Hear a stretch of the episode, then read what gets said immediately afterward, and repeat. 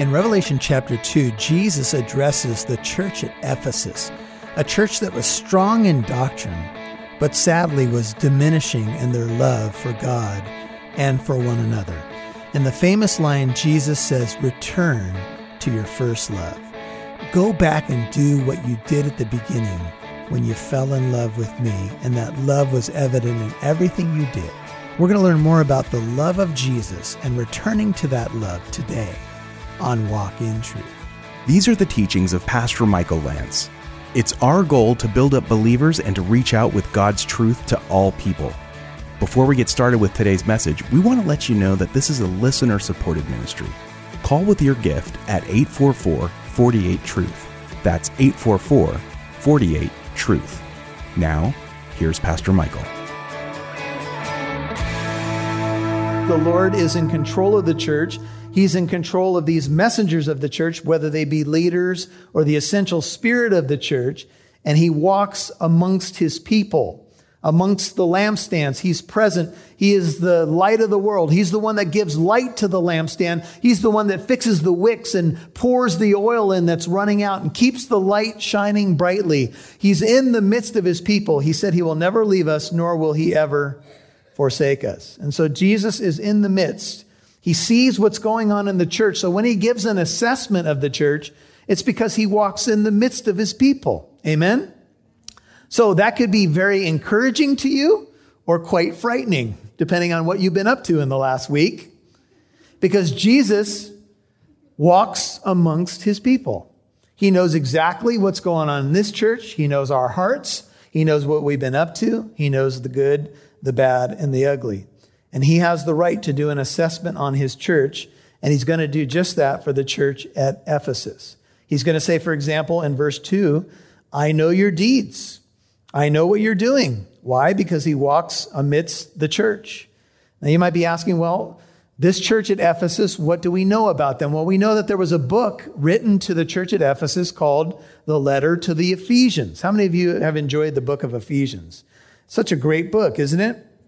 It's a, it's a book about who we are in Christ, that we're saved by grace through faith, and not, not that, not of ourselves. It is a gift of God. It's not by works, so that no one should boast. We all know Ephesians 2, 8, and 9. Many of us know Ephesians 2, 10. We are his workmanship. We've been created in Christ Jesus for good works that God prepared beforehand that we should walk in them. We know Paul celebrates the love of Jesus Christ in Ephesians 3. And then in Ephesians 4, he says, Now walk in a manner worthy of the calling with which you've been called. And he talks about putting on the new man in Ephesians 4 and in Ephesians 5. He talks about many things like being wise and walking in wisdom and, and, and loving one another in marriage. And then in Ephesians 6, he tells us a little bit more about how to behave and then gives us the armor of God. Well, the church at Ephesus is a celebrated church in the New Testament. It's supposed to be a church that was known for its love and known for, you know, being a strong church, but it was located in a very difficult place. And something happens to this church as we'll see in a moment. I don't know what the time frame was, how long it was from the time that they got they were strong till they became weak, but um, they obviously had some problems, as we'll see in a moment. Just some facts about Ephesus. Ephesus was located on the west coast of Asia Minor in modern day Turkey, and it was the most important city in what's called proconsular Asia. When you hear of Asia or Asia Minor in the Bible, it is not Asia as we know it. It is modern day Turkey. Sean, if you don't mind, just go ahead and put up the first slide there. Just, just a little bit of what they've discovered uh, in this area. This area was known as one of the uh, one of the seven wonders of the world was located in Ephesus, and it was a temple that was constructed and built to a Greek goddess called Artemis. Her Greek name is Artemis. Her Latin name is Diana. The archaeologists have dug up statues of her, and when they dig up statues of her, she is this fertility goddess. And what you see on the front of her is multitudes of breasts, because what she's supposed to represent is fertility blessings.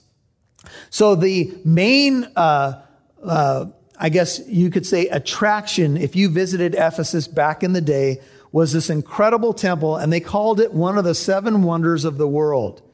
And there was some sort of teaching that went around the city of Ephesus that the great image of Artemis, this grand statue that was in the temple, had fallen from heaven.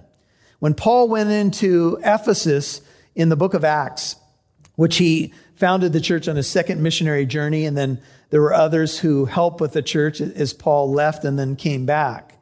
Um, is uh, Paul was preaching the gospel, and you remember he ran into some silversmiths, and one of them's name was Demetrius.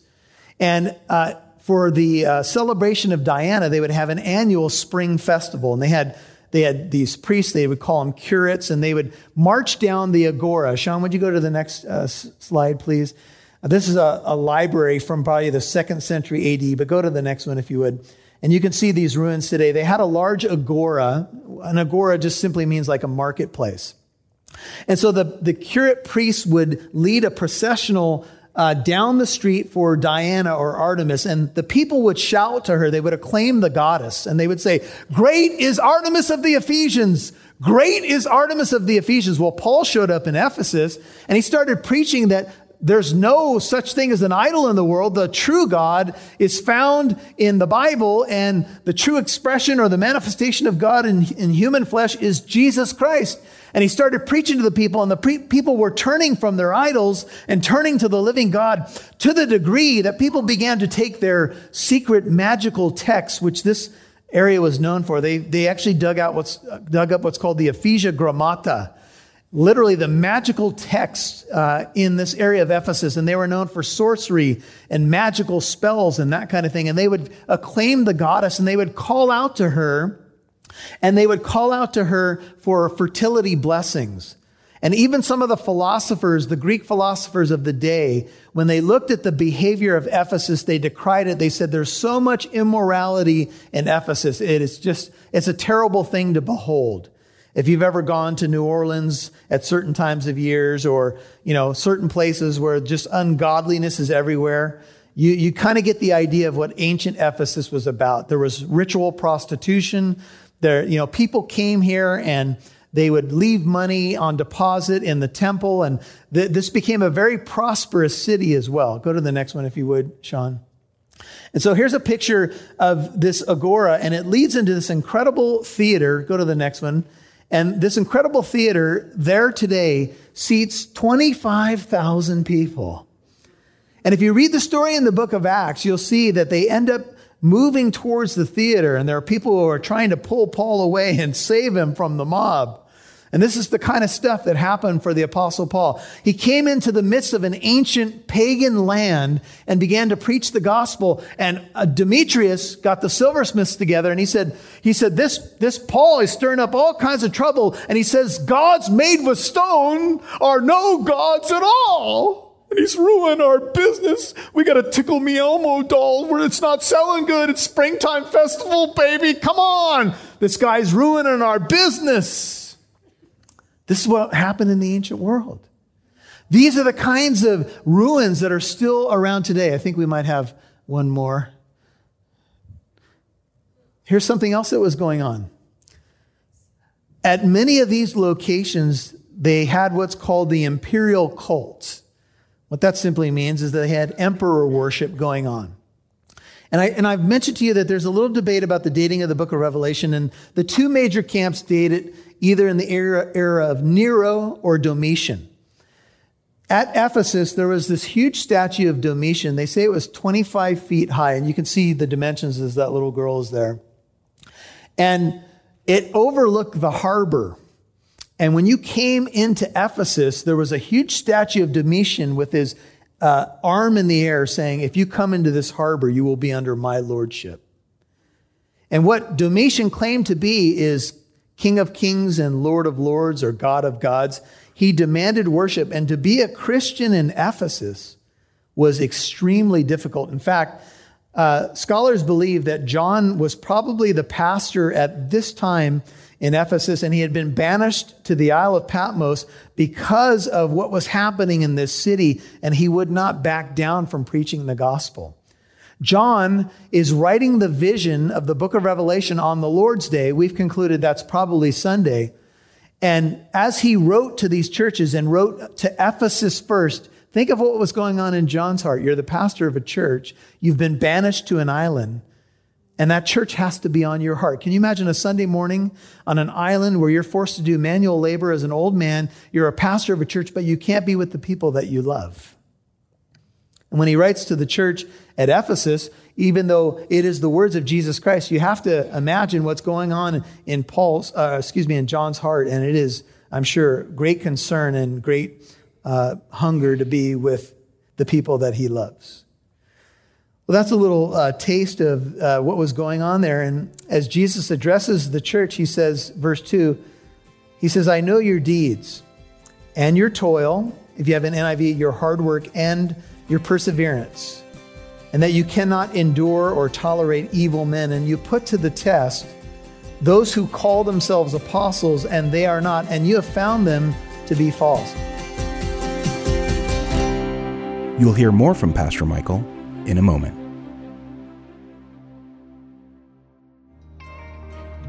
Visit the Walk in Truth store today to get the Revelation DVD series by Pastor Michael Lance. The book of Revelation reveals the person and work of Jesus Christ and how he speaks to his church in both words of commendation and correction. This book will give you a unique glimpse into heaven and the worship that happens there. It also reveals the future we see the seven sealed scroll, the four horsemen of the apocalypse, and many other intriguing truths that expose God's plan for planet Earth, the unbelieving world, and His church. Join Michael Lance in a DVD series of this dramatic, often sobering book. Visit the Walk in Truth store today to order your copy of the DVD teaching The Mark of the Beast, The Seven Seals, and The New Heaven and New Earth. All available to help you dive deeper into the book of Revelation. Visit walkintruth.com today that's walkintruth.com. Click on store. You can now listen to Walk in Truth with Michael Lance wherever you go and whenever you want. That's because Walk in Truth can now be heard on your favorite podcast app. Apps like iPodcast, Spotify, Stitcher, iHeartRadio, Google Play, and much more. Simply open up your favorite podcast app and search Walk in Truth. Make sure you subscribe so you'll know when a new show is available. Thanks for listening and partnering with Walk in Truth.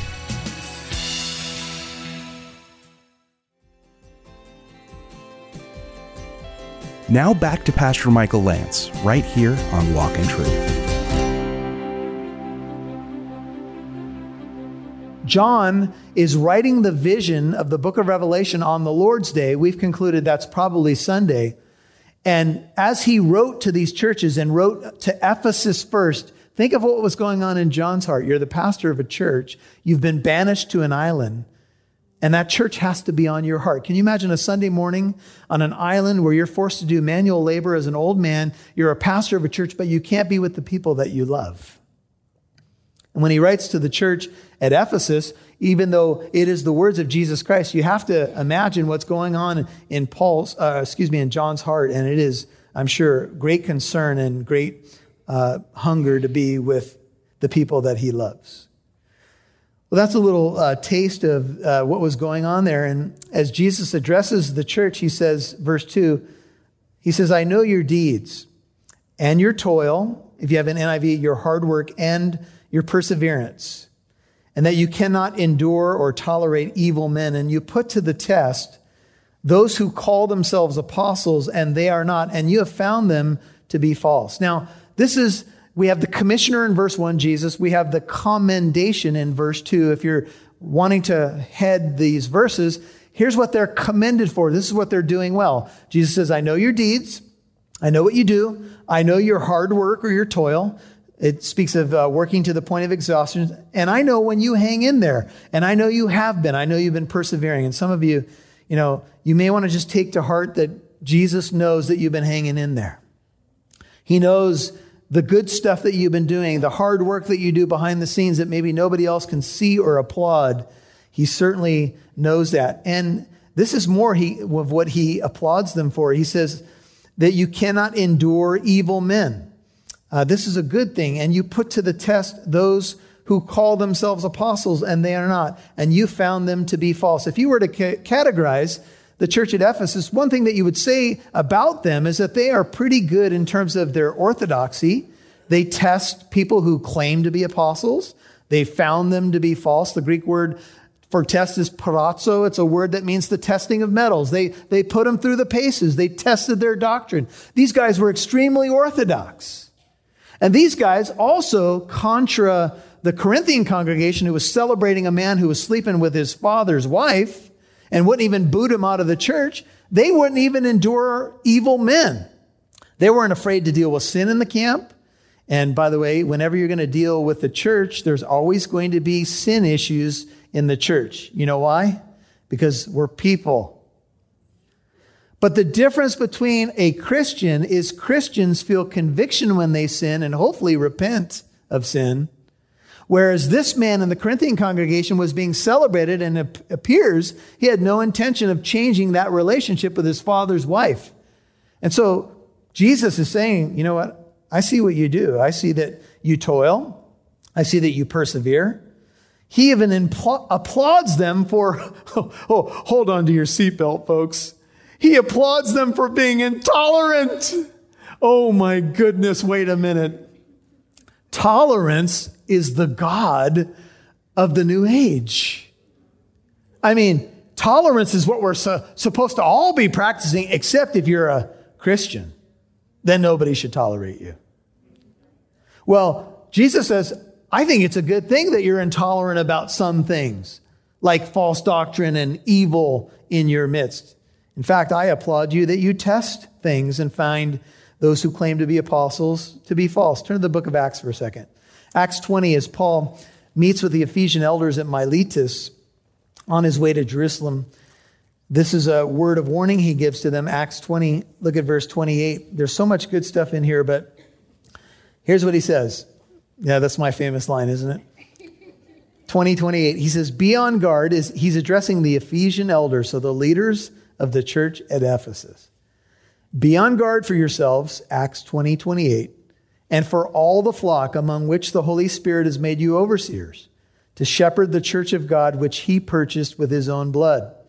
I know, says Paul, that after my departure, savage wolves will come in among you, not sparing the flock and from among your own selves, so that is from among the elders of the church, men will arise, speaking perverse things to draw away the disciples after them. Therefore, be on the alert, remembering that night and day for a period of three years, I did not cease to admonish each one of you or each one with tears. Now, it would appear that the leaders of the church at Ephesus, go back to uh, Revelation 2, heeded the warning from Paul and they were good at being theologically precise. We would applaud that. We're that type of church, as you've probably noticed.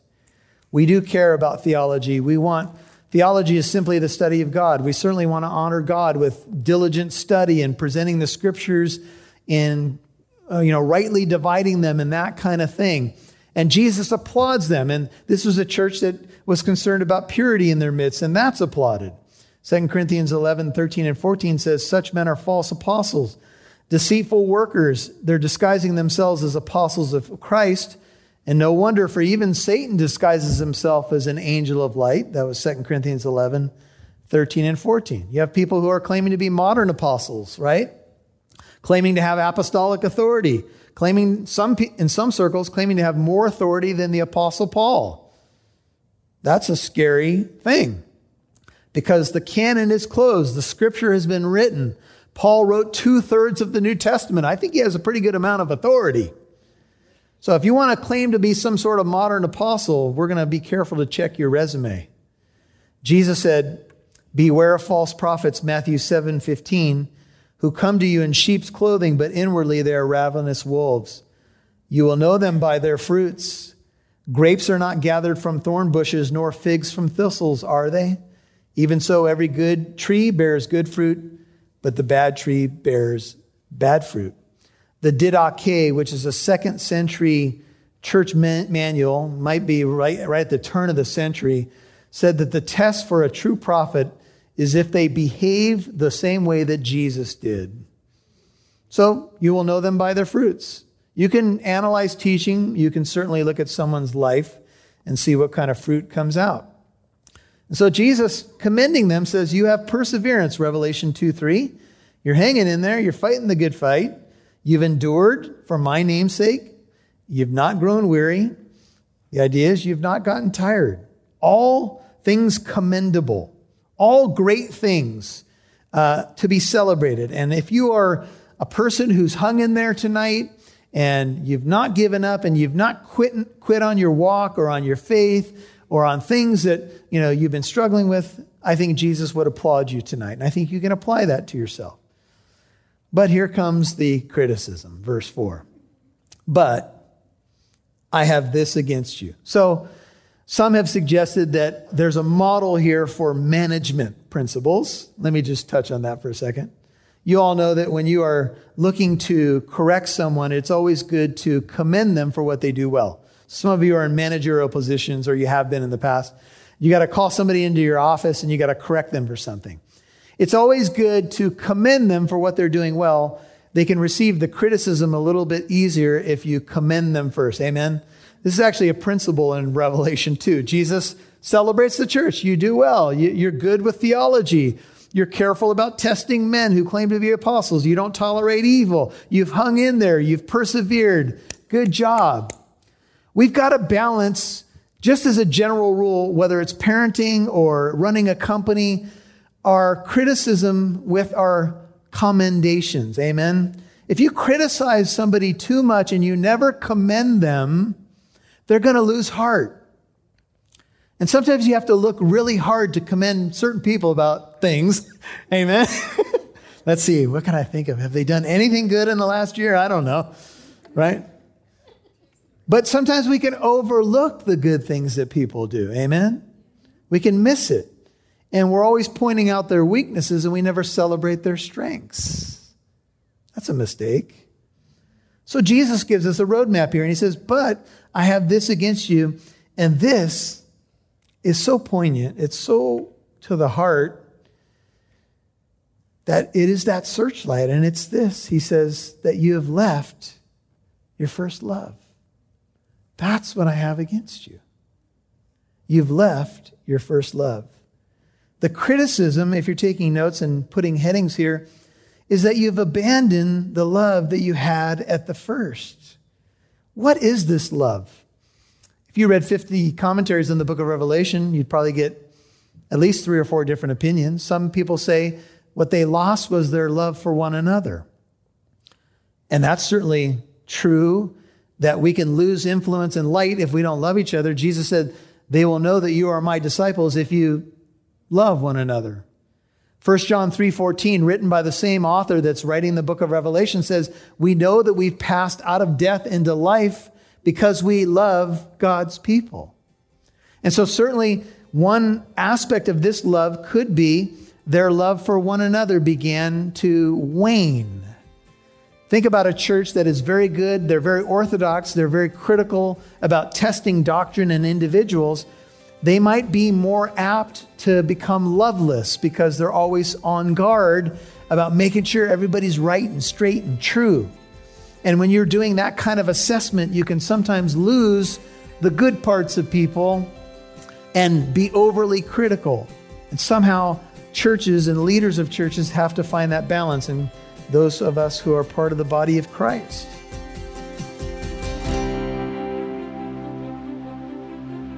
You know, it's true, our Christian walk can get out of balance. And I think it's been true for the church, and maybe it's been true for you and for me, that sometimes we can move in extremes and it doesn't mean that we're not passionate. It just means that we may not have the balance that we need to have.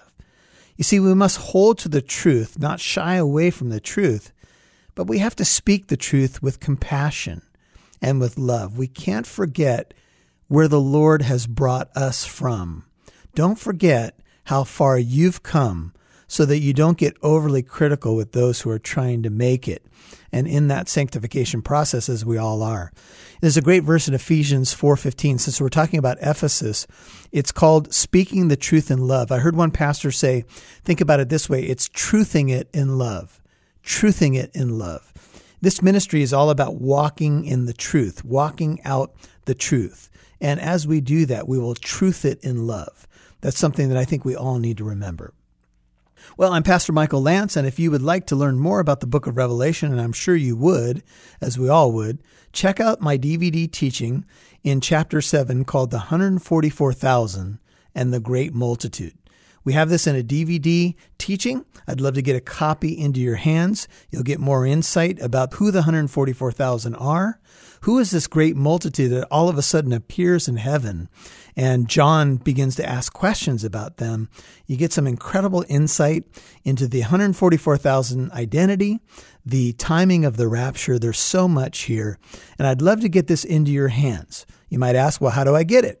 Well, you go to walkintruth.com, click on the store, and there you can find that particular DVD. As you buy that, and even buy it for a friend, you will help partner with us in reaching out to more people just like you. Well, tomorrow we'll continue in Revelation 2 about returning to your first love. Tune in tomorrow, tell a friend what you're hearing. We'll catch you then. God bless you. Thanks for listening to Walk in Truth, encouraging you to reach out with God's truth to all people.